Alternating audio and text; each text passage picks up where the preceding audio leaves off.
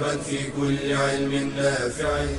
ينمو العلم ويتقدم بتقنياته ومجالاته ومعه نطور أدواتنا في تقديم العلم الشرعي. أكاديمية زاد.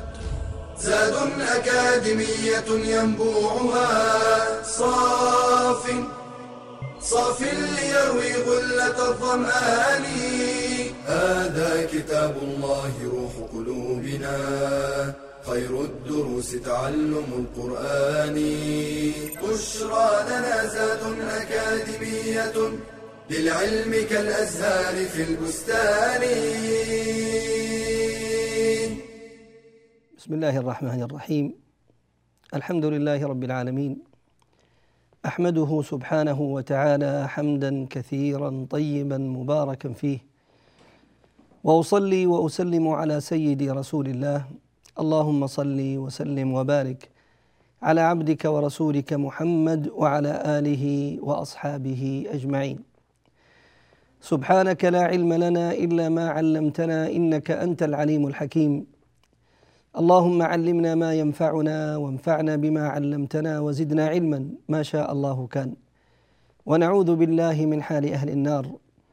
اللهم لا سهل إلا ما جعلته سهلا وأنت تجعل الحزن إذا شئت سهلا. اللهم ارزقنا الإخلاص والتوفيق والقبول والعون إنك ولي ذلك والقادر عليه. ثم أما بعد أيها الأحبة الكرام فالسلام عليكم ورحمة الله وبركاته. واهلا وسهلا ومرحبا بكم في هذا اللقاء المتجدد معكم. نعيش وإياكم فيه مع كتاب الله تبارك وعز وجل. نستخرج شيئا من معانيه. نعيش في ظلاله.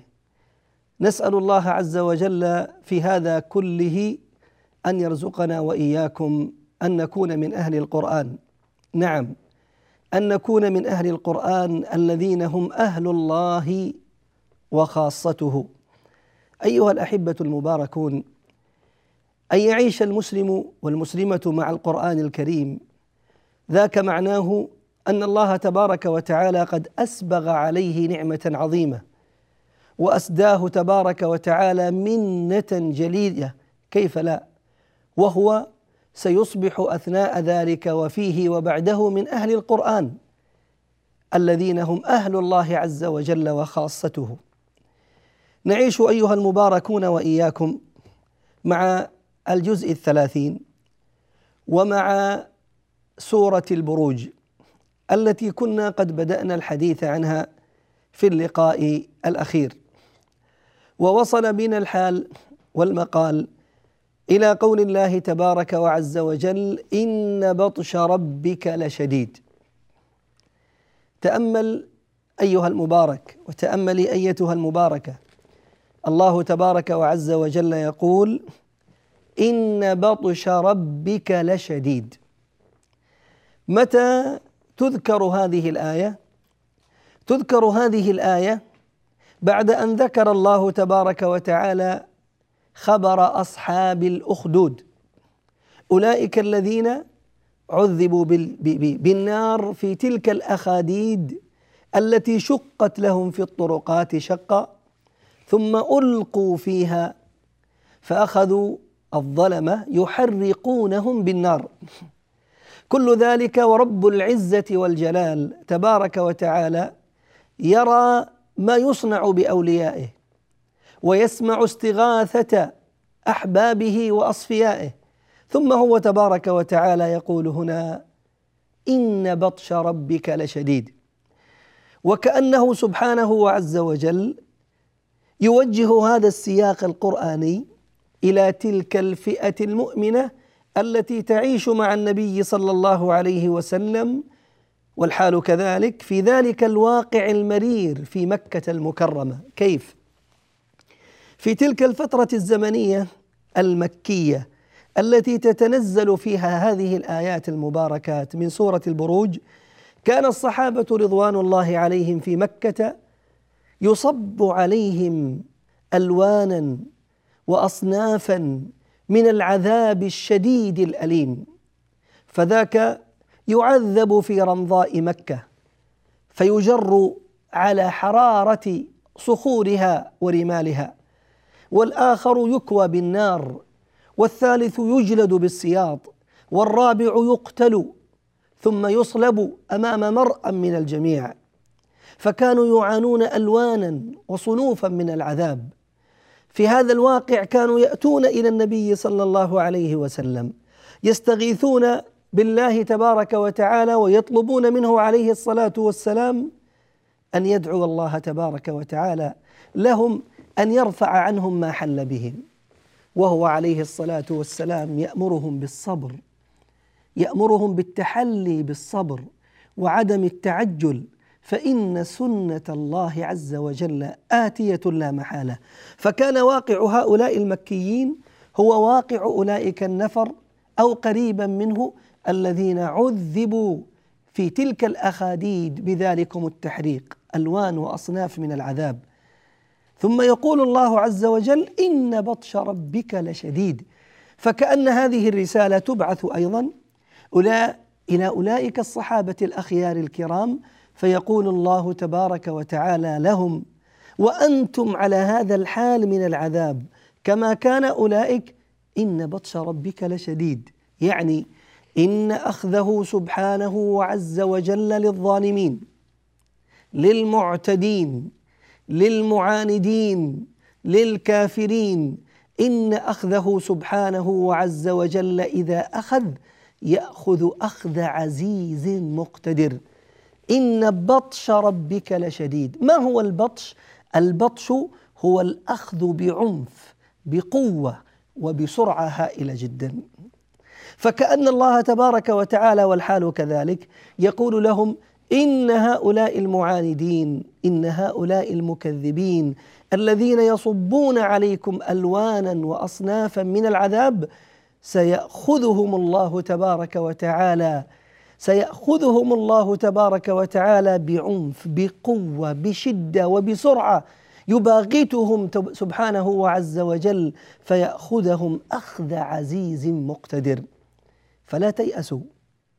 لا تظنوا أن الله تبارك وتعالى لا يسمع دعاءكم. لا تظنوا أن الله تبارك وتعالى لن يستجيب لصرخاتكم. لا تظنوا أن الله تبارك وتعالى غافل عما يفعل الظالمون بكم. لا والله. فإنه عز وجل يمهلهم.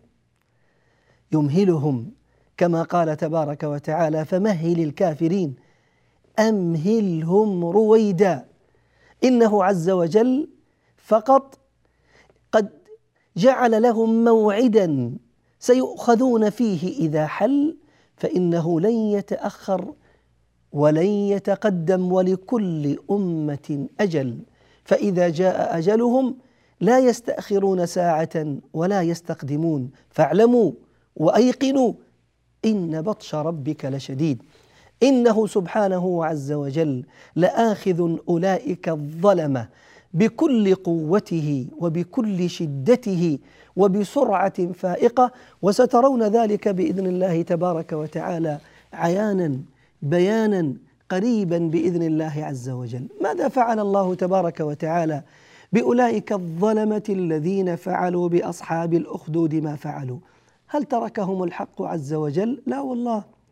فقد أخذهم عز وجل ونكل بهم أيا ما كان أولئك. أكان يعني يوسف ابن ذي نواس أو كان غيره من الظلمة المتكبرين لقد أخذهم الله وسلط عليهم سبحانه وعز وجل.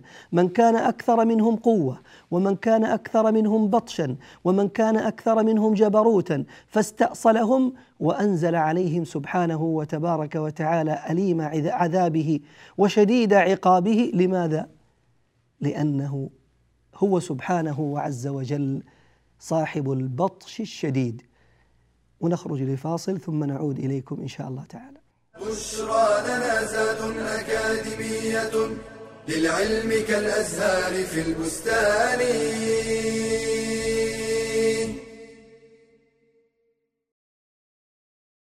من رضي بالله ربا حقت عليه طاعته وعبادته. قال تعالى رب السماوات والأرض وما بينهما فاعبده واصطبر لعبادته. والصبر على أداء الطاعات أكمل من الصبر على اجتناب المحرمات. وطاعة الله تحتاج إلى أنواع من الصبر كالصبر على الإخلاص فيها ومدافعة دواعي الرياء والغرور والصبر على الاتباع فيها وتكميلها. والصبر على ترك التقصير فيها والابتداع والمداومة عليها وعدم الانقطاع. قال تعالى وأمر أهلك بالصلاة واصطبر عليها لا نسألك رزقا نحن نرزقك والعاقبة للتقوى.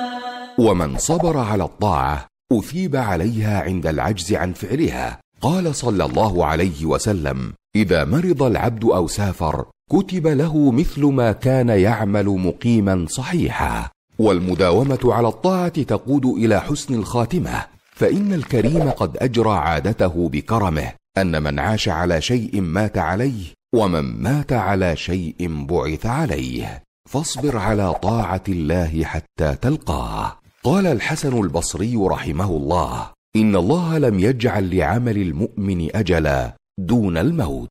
ثم قرأ. واعبد ربك حتى يأتيك اليقين.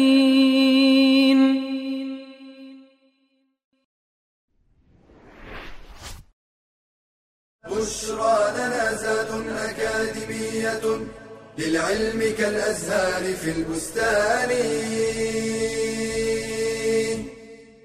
حياكم الله أيها الكرام. أهلا وسهلا ومرحبا بكم. عدنا إليكم بعد هذا الفاصل الذي كنا نتحدث فيه عن قول الله تبارك وعز وجل إن بطش ربك لشديد. أيها المباركون إن المتأمل في سنة الله تبارك وتعالى في أخذه للظالمين يجد أنه تبارك وتعالى يمهلهم وربما أحيانا استدرجهم. استدرجهم نعم ربما استدرجهم. بمعنى أنه سبحانه وعز وجل يسبغ على هذا الفاجر على هذا الكافر على هذا الظالم صنوفا والوانا من النعم. فيظن نعوذ بالله هذا المستدرج هذا الكافر هذا الظالم أن الله تبارك وتعالى أعطاه وزاده من فضله وأسبغ عليه من نعمه ثوابا. ويظن أن هذه النعم هي فضل من الله تبارك وتعالى لحسن حاله. والحال الحال أن الله تبارك وتعالى يستدرجه. ولهذا الفرق بين النعمة لو سأل سائل متى تكون هذه النعم استدراجا؟ ومتى تكون فضلا من الله ونعمة وتكرما؟ نقول كما قال أهل العلم الحال أن ينظر الشخص إلى ذاته. فإن كان هذا المنعم عليه هذا المتفضل عليه من أهل الإيمان ومن أهل الخير ومن أهل الفضل فإن نعم الله التي تترى عليه هذا فضل ورحمة وثواب يعطيه الله عز وجل إياه. وإن كان عياذا بالله من أهل الكفر من أهل الضلال من الظالمين ومع ذلك تتنزل عليه النعمة ويتنزل عليه الخير من الله عز وجل فليعلم أن هذا استدراج. الشاهد الله سبحانه وتبارك وتعالى ربما أعطى هؤلاء الظلمة إلى أن يحين موعد بطشه عز وجل والمتأمل. المتأمل في الأفراد وفي الجماعات يجد أن الحال كذلك. بمعنى قارون ذلك الرجل الذي آتاه الله تبارك وتعالى من الكنوز ما إن مفاتحه لتنوء بالعصبة أولي القوة حتى أنه مع كثرة الأموال التي أوتيها لم يزده ذلك إلا بطرا ولم يزده ذلك إلا ظلما ولم يزده ذلك إلا تكبرا على الله عز وجل حتى قال إنما أوتيته على علم من عندي ولم ينسب الفضل والنعمة إلى الله عز وجل. فلما حان موعد البطش خسف الله تبارك وتعالى به الأرض. خسف الله عز وجل به الأرض فهو يتجلجل فيها يهوي فيها إلى يوم القيامة عياذا بالله. على مستوى الجماعات حدث ولا حرج. ماذا فعل الله تبارك وتعالى لما نزل بطشه على فرعون وعلى من معه من الجنود الظلمة؟ أمهلهم الله تبارك وتعالى واستدرجهم عز وجل حتى أوصلهم إلى البحر. بل رأوا بأم أعينهم كيف أن موسى عليه السلام ومن معه جعل الله تبارك وتعالى لهم البحر يبسا فساروا فيه وأصبحت المياه كالطود العظيم وهم يسيرون على أرض ثابتة صلبة حتى خرجوا من الطرف الآخر.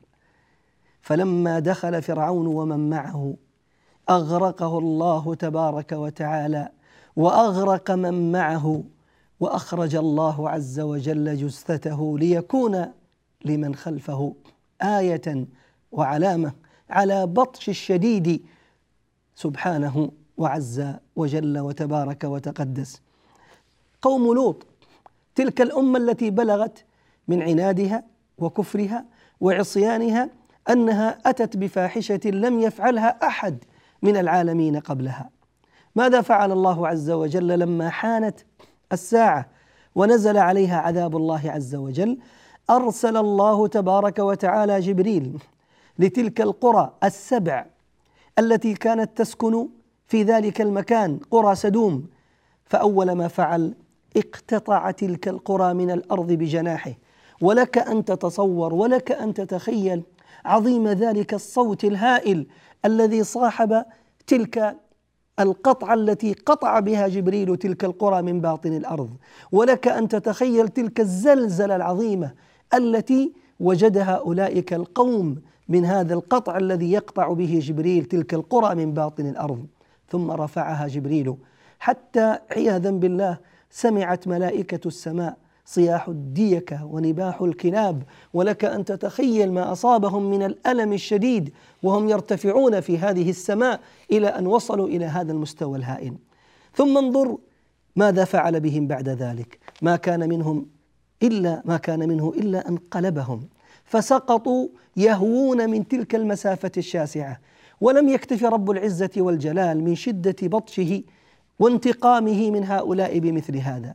بل وأرسل الله تبارك وعز وجل عليهم حجارة حجارة من سجيل من نار جهنم مسومة على كل حجر منها اسم صاحبها. فكانت تدخل عياذا بالله من رأسه فتخرج من دبره حتى أهلكهم الله تبارك وتعالى وأخذهم أخذ عزيز مقتدر. نعم يا عبد الله إن بطش ربك سبحانه وتبارك وتعالى لشديد. ولو أخذنا نضرب الأمثلة ونتابع الحال بل انظر الآن في زماننا انظر الآن في وقتنا. انظر إذا نزل بطش الله عز وجل على الأمم ممن نعاينها الآن ممن نراها الآن. انظر إلى تلك النماذج الهائلة الفظيعة للأعاصير التي تصل أحيانا أحيانا سرعتها إلى أكثر من 140 و150 كيلو في الساعة. فتدمر لا أقول قرى بل تدمر مدنا كاملة. انظر إلى تلك الزلازل الرهيبة التي تتعدى الدرجات العالية على المقياس العالمي للزلازل حتى لا يبقى من الشواهد القائمة شيء إلا ويتحول إلى دمار وخراب تام. انظر إلى أحيانا ما يصنعه الله عز وجل بمدن وشواطئ كاملة عليها صنوف وألوان من الفساد فيغرقهم الله عز وجل بتلك الأمواج العاتية في طرفة عين فيصبحون اثرا بعد عين. بعد أن كانوا يصبحون بعد ذلك لا شيء ابدا. أسأل الله عز وجل لنا ولكم الحماية والعافية. وحدث ولا حرج عن تلك الصنوف وعن تلك الألوان من العذاب. انظر إليهم جميعا والله عز وجل ينزل علي ينزل تبارك وتعالى عليهم هذه الألوان وهذه الصنوف من العذاب والنكال. أسأل الله عز وجل الحماية للجميع. وكذلك أخذ ربك وكذلك أخذ ربك إذا أخذ القرى وهي ظالمة. إن أخذه أليم شديد.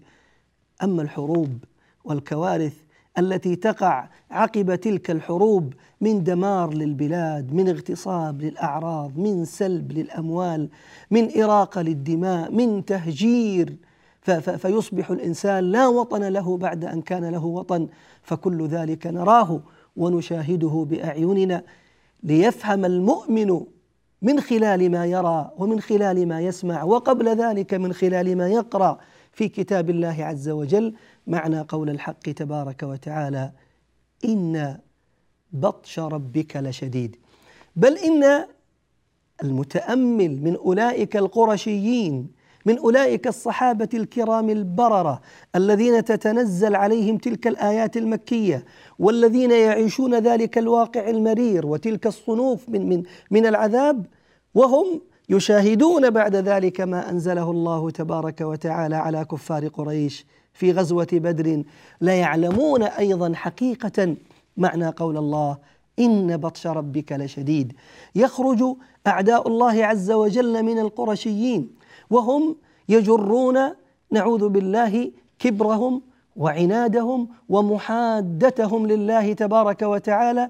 يخرجون للقاء النبي صلى الله عليه وسلم وحماية قافلتهم إلى بدر.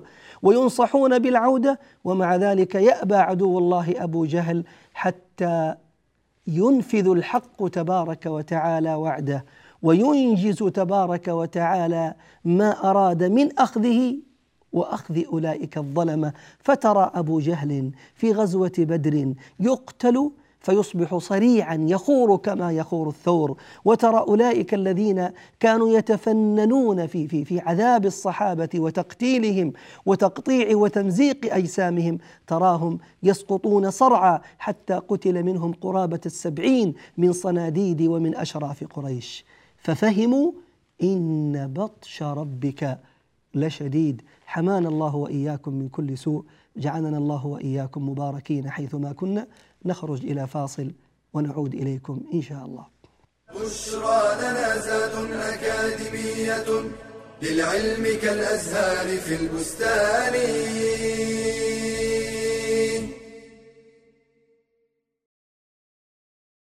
نعم الله علينا كثيرة جدا. لا نستطيع لها حصرا ولا نطيق لها شكرا إلا أن يوفقنا الله لذلك.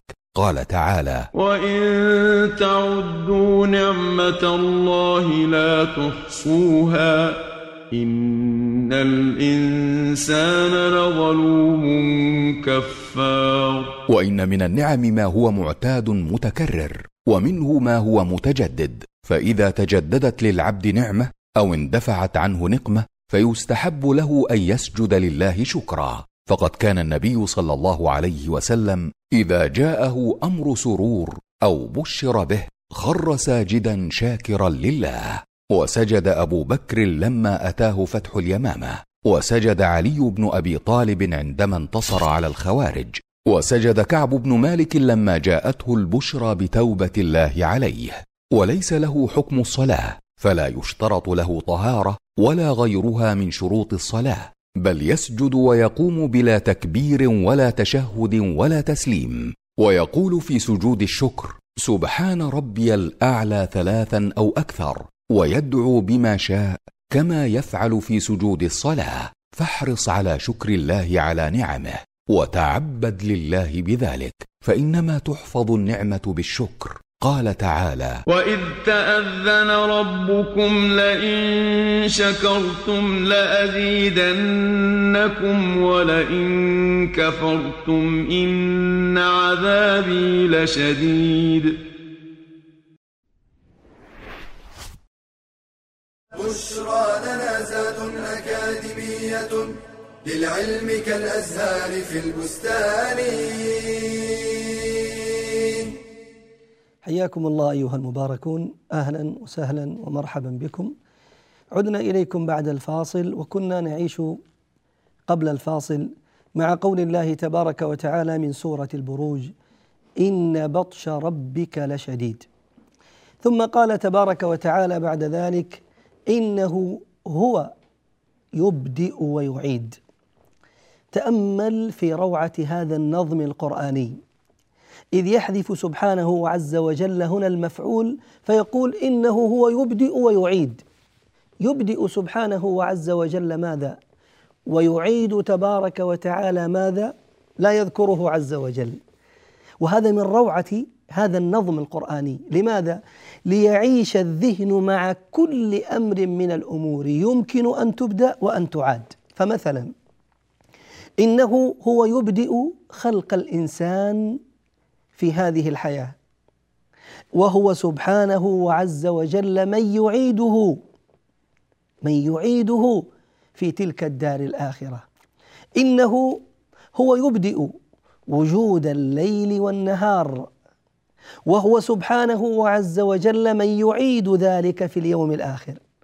إنه هو يبدئ سبحانه وعز وجل ظهور الشمس أو ظهور القمر ثم تختفي. ثم هو يعيد سبحانه وعز وجل ذلك. وقل مثل هذا في كل ما شئت من خلق الله تبارك وتعالى الذي يتكرر فيبدئه عز وجل ويعيده. إنه هو يبدئ خلق الإنسان. إنه عز وجل هو الذي سيعيده لذلك اليوم العظيم. فقد يقول قائل ما مناسبة وجود إنه هو يبدئ ويعيد؟ بعد قوله عز وجل إن بطش ربك لشديد. إن بطش ربك لشديد. هذا عبارة عن عن إخبار عن وعيد الله تبارك وتعالى وشدة بطشه وأخذه للظالمين. فما علاقة ذلك بقوله إنه هو يبدئ ويعيد؟ فيعرفنا عز وجل بما يفعله عز وجل أو بشيء من أفعاله في هذه البسيطة في هذا الخلق العظيم الذي خلقه تبارك وتعالى.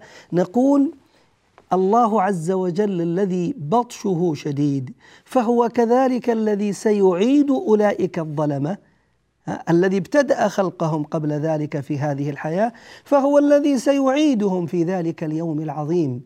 يعيدهم أجسادا وأرواحا فيقفون بين يديه من أجل أن يحاسبهم. فلم يكتف تبارك وتعالى بما أصابهم من عذاب الدنيا بل إن عذاب الآخرة أخزى لو كانوا يعلمون. فهو الذي ابتدأ خلقهم وهو الذي سيعيدهم ومعنى ذلك أنهم سيقفون بين يدي الله تبارك وتعالى ويحاسبون على النقير والقطمير. سبحانه وعز وجل إنه هو يبدئ ويعيد. ثم قال وهو الغفور الودود. يا سبحان الله العظيم. يا سبحان هذا الغفور الودود الرحيم. تأمل كيف شدة الآيات. إن بطش ربك لشديد تهديد عظيم جدا. إنه هو يبدئ ويعيد تذكير بحالك وضعفك بين يديه وسيحاسبك أخرى. ثم هذا ذو البطش الشديد يقول لك وهو الغفور الودود. ويأتي بهذه الصيغة صيغة المبالغة الغفور صاحب المغفرة العظيمة الذي مغفرته واسعة. ليس ستر للذنب فقط في المغفرة بل من ستر الذنب تجاوز عنه. الودود الذي هو يعني خالص الحب فالود هو خالص الحب. فالله عز وجل يحب ويحب. تبارك وعز وجل. غفور صاحب مغفرة يستر الذنب ويتجاوز عنه. ودود يحب ويحب بعد إن بطش ربك لشديد. وهذا هو الانتظام في آيات الله تبارك وتعالى. هذا هو التوازن الذي يوجد في كتاب الله تبارك وتعالى بين ما يسمى بالترغيب والترهيب. نبئ عبادي أني أنا الغفور الرحيم. ثم وأن عذابي هو العذاب الأليم. كذلك هنا إن بطش ربك لشديد. ثم وهو الغفور الودود. فكأنما يلفت الحق سبحانه عز وجل.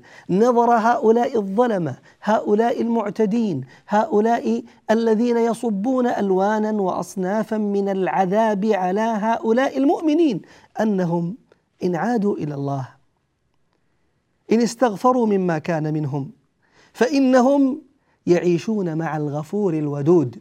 يعني يعني إن هذا الغفور سيغفر لكم ما كان من أعمالكم فيسترها ويتجاوز عنها.